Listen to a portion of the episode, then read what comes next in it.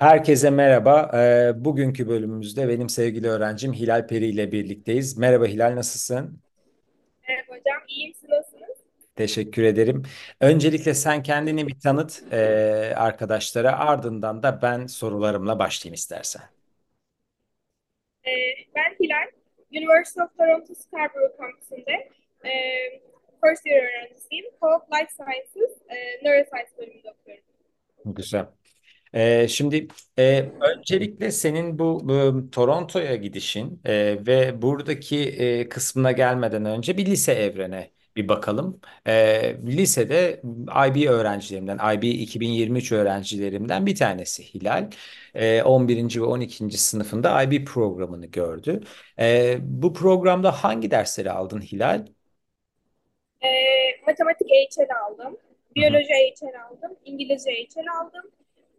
Türkçe eser, psikoloji eser ve fizik eser aldım. Yani buradaki bu ders seçimin senin biyoloji ve bunun dallarıyla ilgili bir şey çalışacak. Evet. Sen daha öncesinde biliyordun, değil mi? Evet. Peki bu 2 senelik süreçte hani bu istediğin meslekle ilgili yaz okulları olsun, kış okulları olsun ya da yaptığın araştırmalarla ilgili neler yaptın? Hani bu program ya da bu tarzdaki bir üniversiteye gidip bu bölüme gideceğinle ilgili ne gibi çalışmalar yaptın bu lise evrende? Yaz okulları ve kış okullarına başvurdum. Birkaç yerden kabul aldım. İlk olarak Toronto Üniversitesi'nin yine bir kış okulu vardı. O biyolojiyle alakalı değil ama Perspektif'in Global Health'tı. Yani Global Health daha fazla bizim bu yani health sektörünün daha sözel kısımlarından da. Ama daha sonra bunu bitirdikten sonra öğretmenimin referans vermesiyle anladığım kadarıyla bana daha sonradan bir burs maili geldi ve University of Toronto Summer Academy'ye %100 bursla kabul edildim. Evet.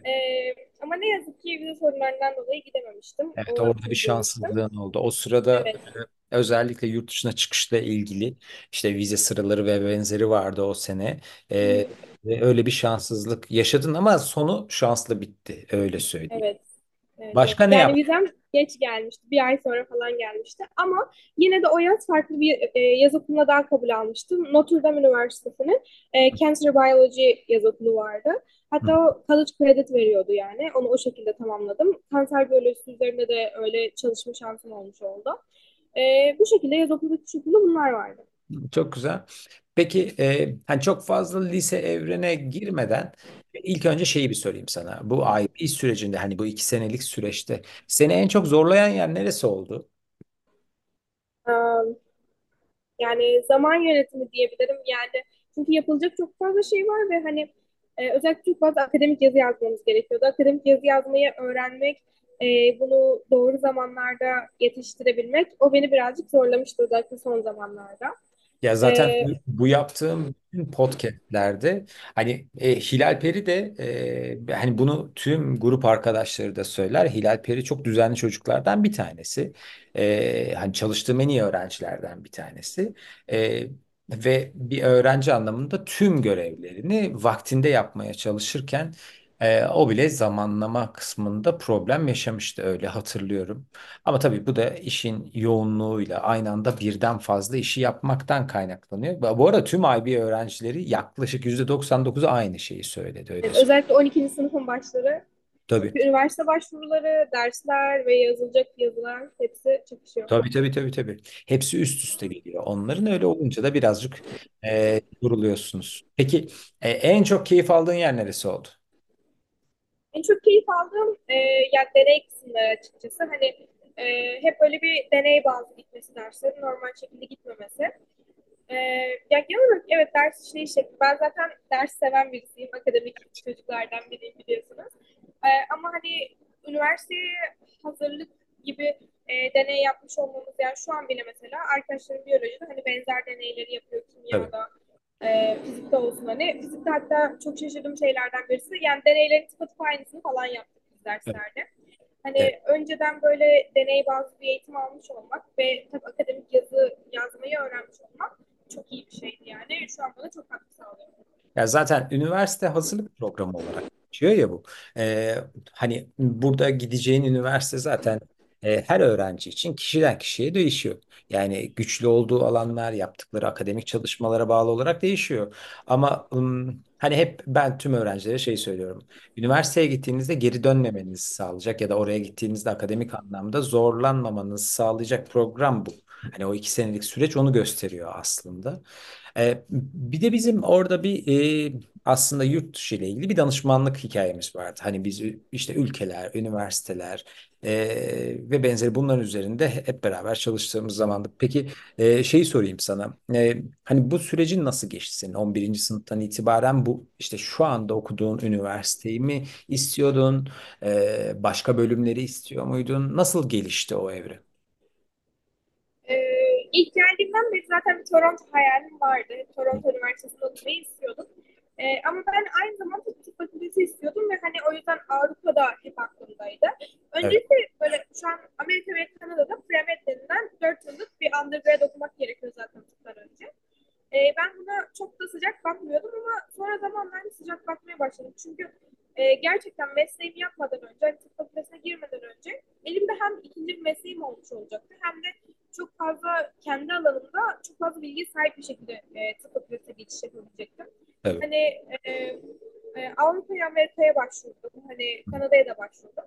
Bu süreç yani benim için aslında iyi geçti. Hani birazcık zorlayıcıydı da. Tabii. Nerelerden kabul aldın? Hatırlıyor musun? Evet. Çok hatırlamayabilirim ama Kanada'dan birkaç okuldan almıştım. Onu hatırlıyorum. Onun dışında Amerika'dan da birkaç okuldan almıştım. Drake Üniversitesi'nden aldım. Onun dışında çok hatırlamıyorum galiba. Avrupa'da hiç başvurduğun oldu mu? Avrupa'da başvurmamıştım aslında. Yani başvurmak istedim galiba da. Çünkü Avrupa'nın zaman olarak sıralaması daha geçti. Ve Toronto'nun sıralaması daha erkendi. Avrupa başvuruları olduğu zaman da benim Toronto'da kabulüm gelmişti galiba. Evet. Aynen öyle. Avrupa hep aklımdaydı yani. O listemde vardı ama sonradan Toronto'dan kabul gelince onu birazcık geri attım. Hatta Hilal'le hep sohbet ediyorduk. Ne olur ne olmaz diğer tercihlerimize de bakalım. Evet. Hani bir problem yaşamayalım daha sonrasında. Şimdi birazcık Toronto'ya odaklanalım. Şimdi Toronto'ya başvurdun. İşte bu lise hayatındaki yaptığın aktiviteleri ve benzeri yazacağın eseylerle ilgili her şeyi yükledin. Sonra Toronto'dan bir tane mail mi geldi? Ne oldu? Toronto'dan 16 Şubat'ta doğum günümde bana doğum günü hediyesi olarak sabah karşı gelmiş ama Toronto'da 16 Şubat oluyor. Mail geliyor applicant portalınıza bakın bir güncelleme var diye. Gördüğümde ben 3 kampüsün 3'üne de başvurmuştum. Böyle bir hakkımız oluyor. Yani 3 başvuru hakkı vardı. 3'ünü de Toronto'da kullanmıştım tek seferde. Benim ilk tercihim Scarborough kampüsüydü. Çünkü co-op programı vardı. Yani buraya geldiğimde hem bir çalışma iznim olacaktı. Hem de yani undergrad hayatım boyunca 2 veya 3 işte çalışabilecektim. O yüzden Scarborough, sonra St. George ana kampüsü ve Mississauga 3 kampüse de başvurmuştum. İlk olarak hem St. George hem Scarborough'dan aynı anda kabulüm geldi. Bunları gördüm. Mississauga'dan kabulüm daha geç geldi. O galiba Mart ayına yakın gelmişti. Ama zaten benim istediğim Scarborough olduğu için ve orada burs oranını da yazıyordum zaten. 3 kampüsten de burslu kabul aldım bu arada. Sadece burs oranlarında değişkenlik vardı. Scarborough kampüsü zaten ilk tercihim olduğu için en yüksek bursu buradan aldım. Toplamda $190.000 tekabül edecek bir burs aldım. Ben şimdi bilmeyenler için bir şey sorayım mı sana? Şimdi burada 3 tane kampüs var ya, bu 3 kampüsün ayrımı ne Toronto'daki? Ayrımı şöyle, ya en sonunda herkes aynı diploma alıyor. University of Toronto diploması alıyor. Okulda hiçbir fark yok. Tamam. Sadece hepsinin mesela daha iyi olduğu bölümler farklı. Mesela bizim kampüs Life Sciences alanında gerçekten çok iyi. Hani en iyi Life Sciences kampüsü bizde. O yüzden bilim isteyenler, biyoloji isteyenler hep bu kampüse odaklanıyor. Ve tabii co-op mesela. Bu co-op dediğim şey diğer kampüslerde yok. St. George kampüsü... Co-op ne demek? Bir de onu da söyleyelim. Co-op... nasıl diyeyim? Sizin derslerinizi görüyorsunuz normal. Daha sonra akademik hayatınızda iş başvurusu yapıyorsunuz. Belli bir dönem var. Ve bu iş başvurusundan sonra mesela kendi alanınıza yönelik bir işte çalışma şansınız oluyor. O anda... Üniversiteyi okurken değil mi? Üniversitede okurken değil mi?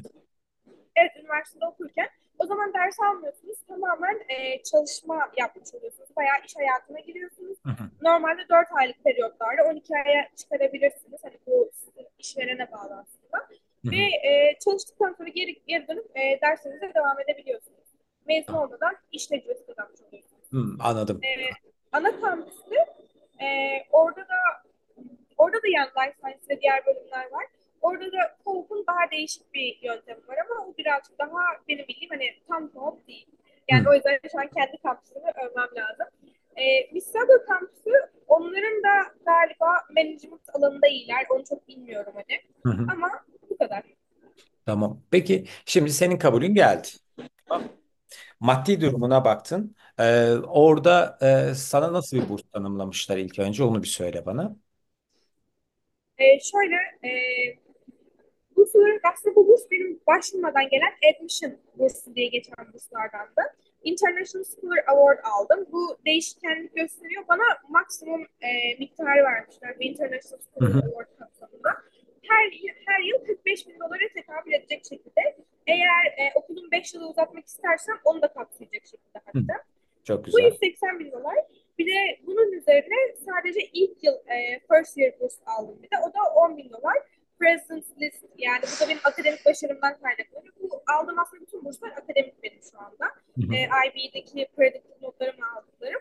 O da çok yüksek bir GPA'm olduğu için high school'da presence listten yani admission aldım ve bu yüzden oradan da bir 10,000 burs geldi. Toplamda $190,000 oldu. Tamam. Peki bu okulun ücreti ne kadar? Bu okulun international öğrenciler için yıllık ücreti $60,000. Tamam. Peki bu $60,000 içerisinde var mı? Hani yemek, içmek ya da kalma gibi hikayeler var mı? Yok. Neler daha doğrusu?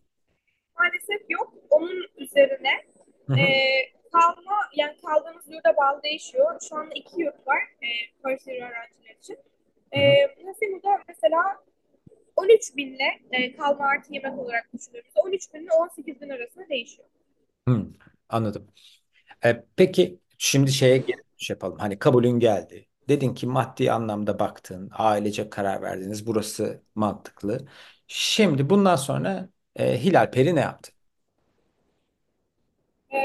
Bundan sonra ilk olarak zaten Amerika'ya benzer şekilde ilerliyor admission prosedürü. Mayıs'ın 1'ine kadar kabul etmek için bir şansınız var. Mayıs'ın 1'ine kadar kabul edip depozitoyu yatırıyorsunuz $1,000 olarak. Evet. Daha sonrasında tabii residence'a başvuruyoruz. O da önemli bir süreç. Çünkü zamanda başvurmadığınızda ev garantiniz olmuyor. Bir deadline var. O deadline'e kadar başvurduğunuzda garanti veriliyor size. Ondan sonra hemen vize işlemlerine başlamak gerekiyor aslında. Çünkü zaten sorun yaşamıştın yaz okulunda. Ona hemen hatırlıyorum. Evet, şu dönemler hala problemli dönemler. Biliyorum çünkü arkadaşlarımdan bazıları ertelemek zorunda kaldı. Bu Toronto'ya gelecek arkadaşlarımdan bazıları. Bir yıl ertelediler mesela bu üniversitesinden diye. Ben Haziran'da başvurmuştum vizeye. 15 günde geldi. Bu da daha önceden vizem olduğu için dediğim gibi o kışın başvurmuştum. Onun da yararı oldu öylelikle. Aynen oluyor. O yüzden geldi. Ama şöyle bir şey. Kanada'nın vizesi birazcık daha değişik oluyor. Vizesinin elinize gelmiyor.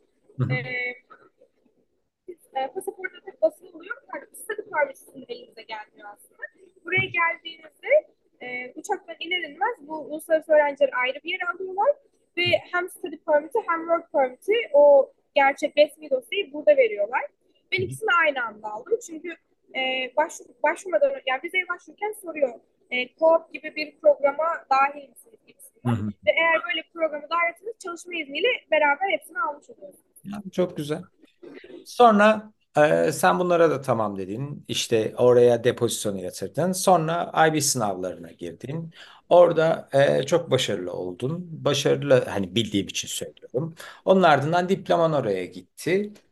Peki bundan sonrasında ne yaptı Hilal? Bundan sonrasında ders seçimi geliyor. Ben şunu söyleyeyim. Toronto gerçekten çok rekabetçi bir okul. Öğrenciler gerçekten çok rekabetçi. Çok fazla competition olduğu bir okul. Ders seçimlerinde bile yani saniyeler içinde derslerin yeri bitiyor. O yüzden çok önceden ders programınızı hatta yedek derslerinizi bile hazırlamış olmanız gerekiyor. Ve şöyle bir şey vardı. Benim IB sonuçları ders seçiminden sonra gelecekti. Bu yüzden yine de garanti altına almak için birinci yılda almam gereken bütün dersleri aldım. Ben istediğim bütün dersleri alabildim. Daha sonrasında IB sonuçlarım geldi ve ben okula geldiğimde transfer kredi alma şansım oldu. Ve bazı derslerimi düşürdüm. Hani IB'den gelen kredim olduğu için diğer derslerine devam ettim. Bir de o kısmına geleyim. Şimdi evet. IB'den sonuçların geldi. Nelerini saydırdın? Neler oldu? Bir onu anlatır mısın? Sanırım evet. Toronto bu konuda ders saydırma. Avrupa'da bunu çok zor görüyoruz çünkü. Amerika'da ve Amerika'da gördük. Bakalım Toronto'da neler oluyor? Toronto'da şöyle bir şey var. IB en avantajlı program diyebilirim.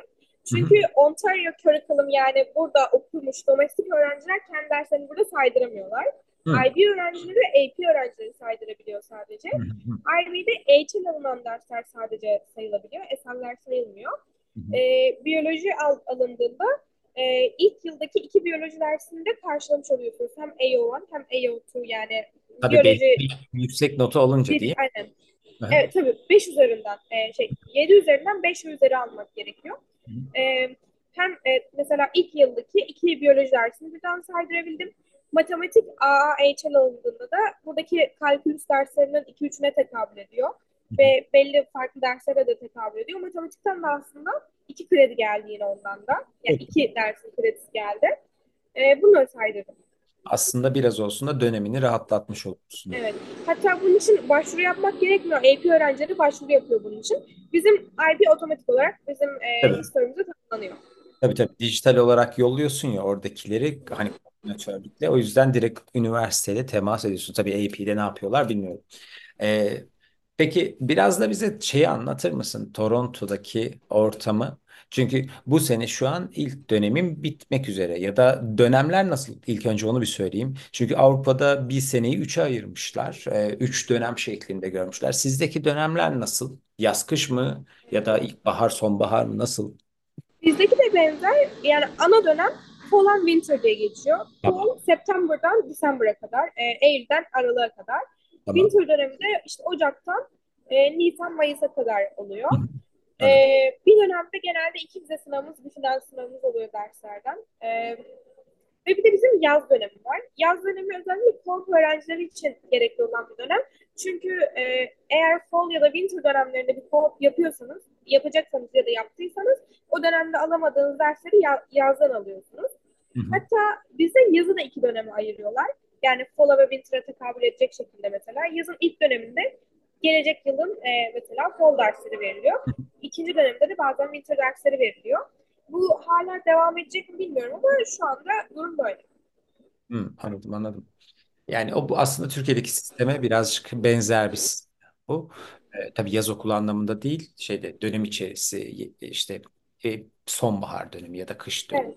Ve ilkbahar dönemi şeklinde ayrılmış. Peki bu senen nasıl geçti? Ya da bu dönemin nasıl geçti? Onu anlatır mısın? Hangi dersleri aldın? Hangi dersler keyifliydi? Tabii biz şu an sadece Hilal Peri'nin gözünden Toronto'ya bakıyoruz. Belki gelecekte bu Hilal'le birlikte konuştuğumuz bu podcast'i dinleyip de belki oradaki bölümü tercih edip orası için doğru işler yapanlar, başka bölümleri kazananlarla da gene devam edeceğiz. Çünkü Hilal Peri yanlış bilmiyorsam da Eskişehir'den Toronto'ya giden ilk ve tek çocuk diye biliyorum. Evet. Neler yaptın bu dönemde? Anlatır mısın? Hangi dersleri aldın? Aldığım dersler, ben 2 dönemde de 3 ders alıyorum. Bu dönemde psikoloji, kimya ve fizik dersi aldım. Winter döneminde de, kış döneminde de yine psikoloji, kimyanın devam dersleri ve aynı zamanda bir tane seçmeli ders, biyomedikal etik dersi alıyorum. Bu arada Kanada'da da bu breadth requirement denen bir şey var. Bu her alandan bir ders alınma hikayesi. Mesela Amerika'da bazı okullarda da görüyoruz. Burada var mesela. Benim bu felsefe requirement'ını sağlamak için mesela biyomedikal etik dersi alıyorum. Bir de bunun dışında sadece benim dil ve sanat requirement'ı kalıyor. Onu da gelecek senelerde karşılayacağım. Dersler benim için çok güzel geçti. Akademik olarak tabii ki de. Onun dışında şunu söyleyebilirim. Mesela siz Toronto'ya kabul aldığınızda aslında direkt major'ınıza, istediğiniz bölüme kabul almıyorsunuz. Toronto'da ilk yıl programlar şeklinde gidiyor. Bir programa kabul ediyorsunuz. O programdan sonra istediğiniz major'ı seçebilirsiniz. Bölümü seçebilirsiniz. Benim programım Life Sciences programı. Bunun içinde Neuroscience var. Mesela biyomedikal bölümler var. Biyoteknoloji gibi bölümler var. Ve bu bütün Life Sciences öğrencileri hemen hemen aynı dersleri alıyor. Daha sonra siz tabii geleceğe yönelik, mesela ben Neuroscience dediğim için ben psikoloji dersleri ekliyorum yanına. Bunun gibi, ama ilk dönemki dersler bu şekilde.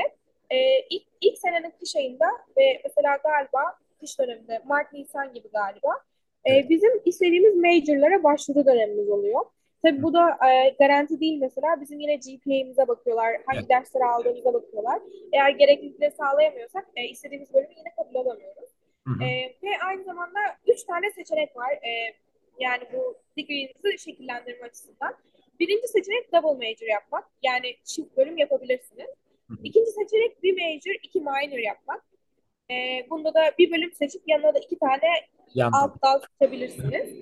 Üçüncüsü de specialist dediğimiz. Bu specialist, istediğiniz bölümü en yüksek derecede, yani herhangi bir konuda uzmanlaşarak bitirdiğiniz kısım oluyor.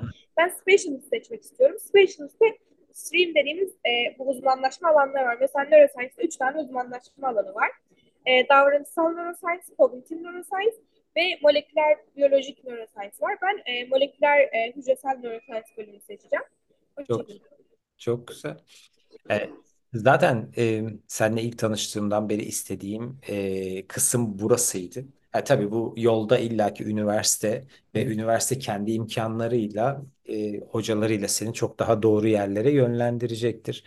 Birazcık da öğrenci versiyonuna bakalım mı Toronto'nun?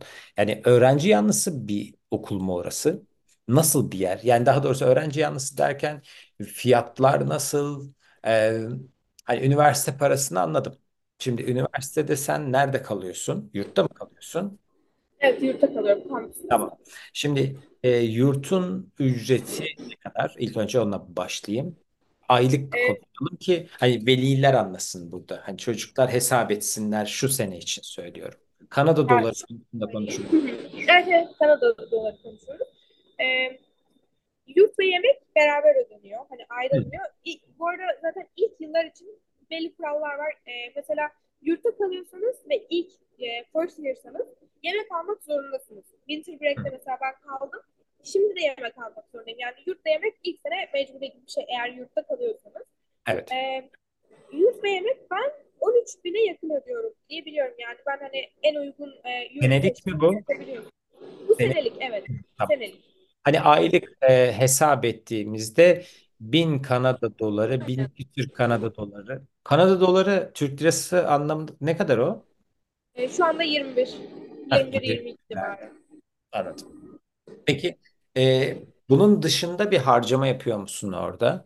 Yani bir öğrenci olarak dışarı çıktığında pahalı bir yer mi orası? Şunu söyleyeyim. Açıkçası ben neredeyse hiç harcama yapmıyorum. Yani gerçekten çok tutumlu davranmaya çalışıyorum. Onun dışında şöyle söyleyeyim. Zaten bir kere hem kampüste yaşadığım için hem de yemek planım mesela günlük 3 öğün şeklinde ve hani 7 gün. O yüzden hani istediğim zaman gelip yiyebiliyorum. Hani ek bir harcama neredeyse hiç çıkmıyor. Evet. Ama şunu söyleyeyim. Toronto genel olarak birazcık pahalı bir şehir. Yani bu Scarborough tarafındayım ben. Hani bu taraflar o kadar çok hani aşırı pahalı olmamasına rağmen downtown'da kalıyorsanız, mesela bazı arkadaşlarım var kampüste kalmıyor, downtown'da yaşıyor. Orada gerçekten hem kiralar anlamında hem de normal fiyatlar anlamında da birazcık pahalı bir şehir. Bir de zaten vergiler sonradan ekleniyor. Öyle bir şey var. O bana çok garip geliyor. Kasaya gidiyorsanız bir anda fiyat artıyor. Yani genel olarak bir tık pahalı bir şehir yani. İstanbul gibi. Anladım. Peki öğrencileri destekleyecek, yani extra curricular dediğimiz, yani sizleri birazcık daha eğlendirecek ve kendinizi birazcık daha rahatlatabilecek ne gibi etkinlikler sunuyor üniversite? Aslında çok fazla sunuyor. Ben bunların neredeyse hepsine katılmaya çalışıyorum ama bazen aynı anda bir sürü etkinlik bile olabiliyor diyeyim ben size. Önce şunu söyleyeyim. Çok fazla öğrenci grubu var. Böyle kulüpler şeklinde. Hatta ben de bir tane açmayı düşünüyorum. Ve bu öğrenci kulüpleri bazıları gerçekten çok büyük ve okuldan da bunlar funding alabiliyor. Bu öğrenci birliklerinin yaptığı etkinlikler oluyor. Onun dışında öğrenci birliğimiz var. Öğrenci birliğinin hatta binası da var zaten. 7/24 açık olan ve restoranların falan bulunduğu mesela. Burada yemek yemezseniz orada da yemek yiyebiliyorsunuz. Üst sınıfların daha çok tercih ettiği bir yer orası. Öğrenci birliğinin de yaptığı çok fazla etkinlik oluyor. Onların kendi küçük mesela bursları var. $500 şeklinde bu hani acil durum bursları. Onların mesela üniversiteye karşı kazandığı belli victorileri var. Şu şekilde mesela credit no credit diye bir şeyimiz var mesela. Şu an benim için bu sene gerekmedi. Bunda da mesela seçmeli bir ders aldığınızda özellikle bunu kullanabiliyorsunuz. Seçmeli ders aldınız ama mesela o dersten çok iyi yapacağınızı falan düşünmüyorsunuz. Yani çok iyi demeyelim. GPA'nizi yükseltecek bir not alacağınızı düşünmüyorsunuz. GPA'nizin de düşmemesini istiyorsunuz. No credit yapıyorsunuz o ders için ve o dersin notunu saydırmıyorsunuz. Sadece geçtiğinizi saydırıyorsunuz. Bunun gibi belli şeyler var. Yine böyle üzerinde çalıştıkları belli şeyler var. Çok desteklediğim şeyler var yani. Öğrenci bilimimiz o anlamda aktif ve çalışıyor. Üniversitenin aynı zamanda kendi şeyleri var. Kendi resource'ları var. Mesela mental sağlık anlamında çok fazla yardımcı oluyorlar. Sınavlardan önce böyle de-stressor eventler oluyor. Akademik anlamda Academic Advising and Career Center diye bir yerimiz var. Hem akademik hem kariyer planlamasında yardımcı olabiliyor. Tamamen ücretsiz bunlar. Onun dışında mesela CTLA, CTL gibi yerlerimiz var. Mesela orada da matematik olsun ve diğer dersler olsun yardımcı olabiliyor. Bir de FSC dediğimiz şeyler var. Bu da yine üniversitenin yaptığı bir şey. Sadece ilk yıl olan bir şey. First Year Study Group diye geçiyor. Mesela bizim derslerimizden mezun olmuş üst yıl öğrencileri, mesela şu anda 2. 3. sınıf öğrenciler, kimya dersi yapmış öğrenciler, 2-3 öğrenci bize haftada 2-3 kere etüt veriyorlar aslında bu derslerden. Onlar gerçekten çok yardımcı oluyor. Hem soru çözümü hem konuları anlama açısından. Zaten benzer sorular çıkıyor hani. Ve aslında ben şunu da düşünüyorum. Çoğu öğrenci bundan çok efektif bir şekilde yardım almıyor, yararlanmıyor. Ama ben hepsine gitmeye çalışıyorum ve gerçekten de yardım oluyor. Hani akademik anlamda da, onun dışında sosyal anlamda da gerçekten çok destekliyorlar. Çok güzel, çok güzel. Peki son olarak sana soracağım şey şu olsun Hilal. Benim sormadığım, ya senin de Toronto ile ilgili bize söylemek istediğin bir şey var mı? Yoksa seni daha fazla yormak da istemem. Tamam, yani şunu söyleyebilirim. Hani birkaç tip vereyim. Toronto aslında hani Amerika ve normal college'lardan daha farklı bir admission şeyine sahip diyeyim, admission görüşüne sahip. Toronto gerçekten çok akademik bir okul ve alırken de zaten admission yaparken notlara çok dikkat ediyor. Hani o yüzden belli not ortalaması gerçekten çok yüksek tutmanız gerekiyor Toronto'ya gelmek istiyorsanız. Ve tabii kampüs seçimi gerçekten bence çok önemli. İşte dediğim gibi mesela ben co-op olduğu için burayı tercih ettim ve tabii ki de bölümüm en iyi bu kampüsteydi. Ama tabii bu belli şeyleri var mesela bizim diğer kampüsteki arkadaşlardan falan duyduğumuz. Burada derslerin daha zor olduğu mesela böyle bir duyum aldık. Mesela ana kampüste çok fazla öğrenci var. Biz öğrenci sayısı olarak en küçük ama alan olarak en büyük kampüs biziz bu arada. Ama yine de buradaki özellikle Life Science'da daha fazla böyle bir competition var ve derslerde yüksek notlar almak birazcık daha zor oluyor. Özellikle ilerleyen senelerde böyle olduğunu duydum. O yüzden araştırmalarını iyi yapsınlar gerçekten. Ve vize süreci de çok önemli dediğim gibi eğer daha önce özellikle hiç kanalda vizesi almamışsanız çok erken başvurmanız lazım. Ben daha önceden aldığım için 15 günde çıktı. Ama dediğim gibi daha önceden hiç başvurmamış arkadaşlarım bu sene söylemek zorunda kaldı. Bir sene bu şeylerin okullarını ertelemek zorunda kaldılar. Yani şimdilik bu şekilde. Zaten bana bir şekilde ulaşıp Toronto ile ilgili bilgi almak isteyenlere zaten Hilal'in işte sosyal medyası ya da telefon numarası ve benzeri eninde sonunda sana ulaştırmaya çalışırım zaten. Hilal'cığım çok teşekkür ederim katıldığın için.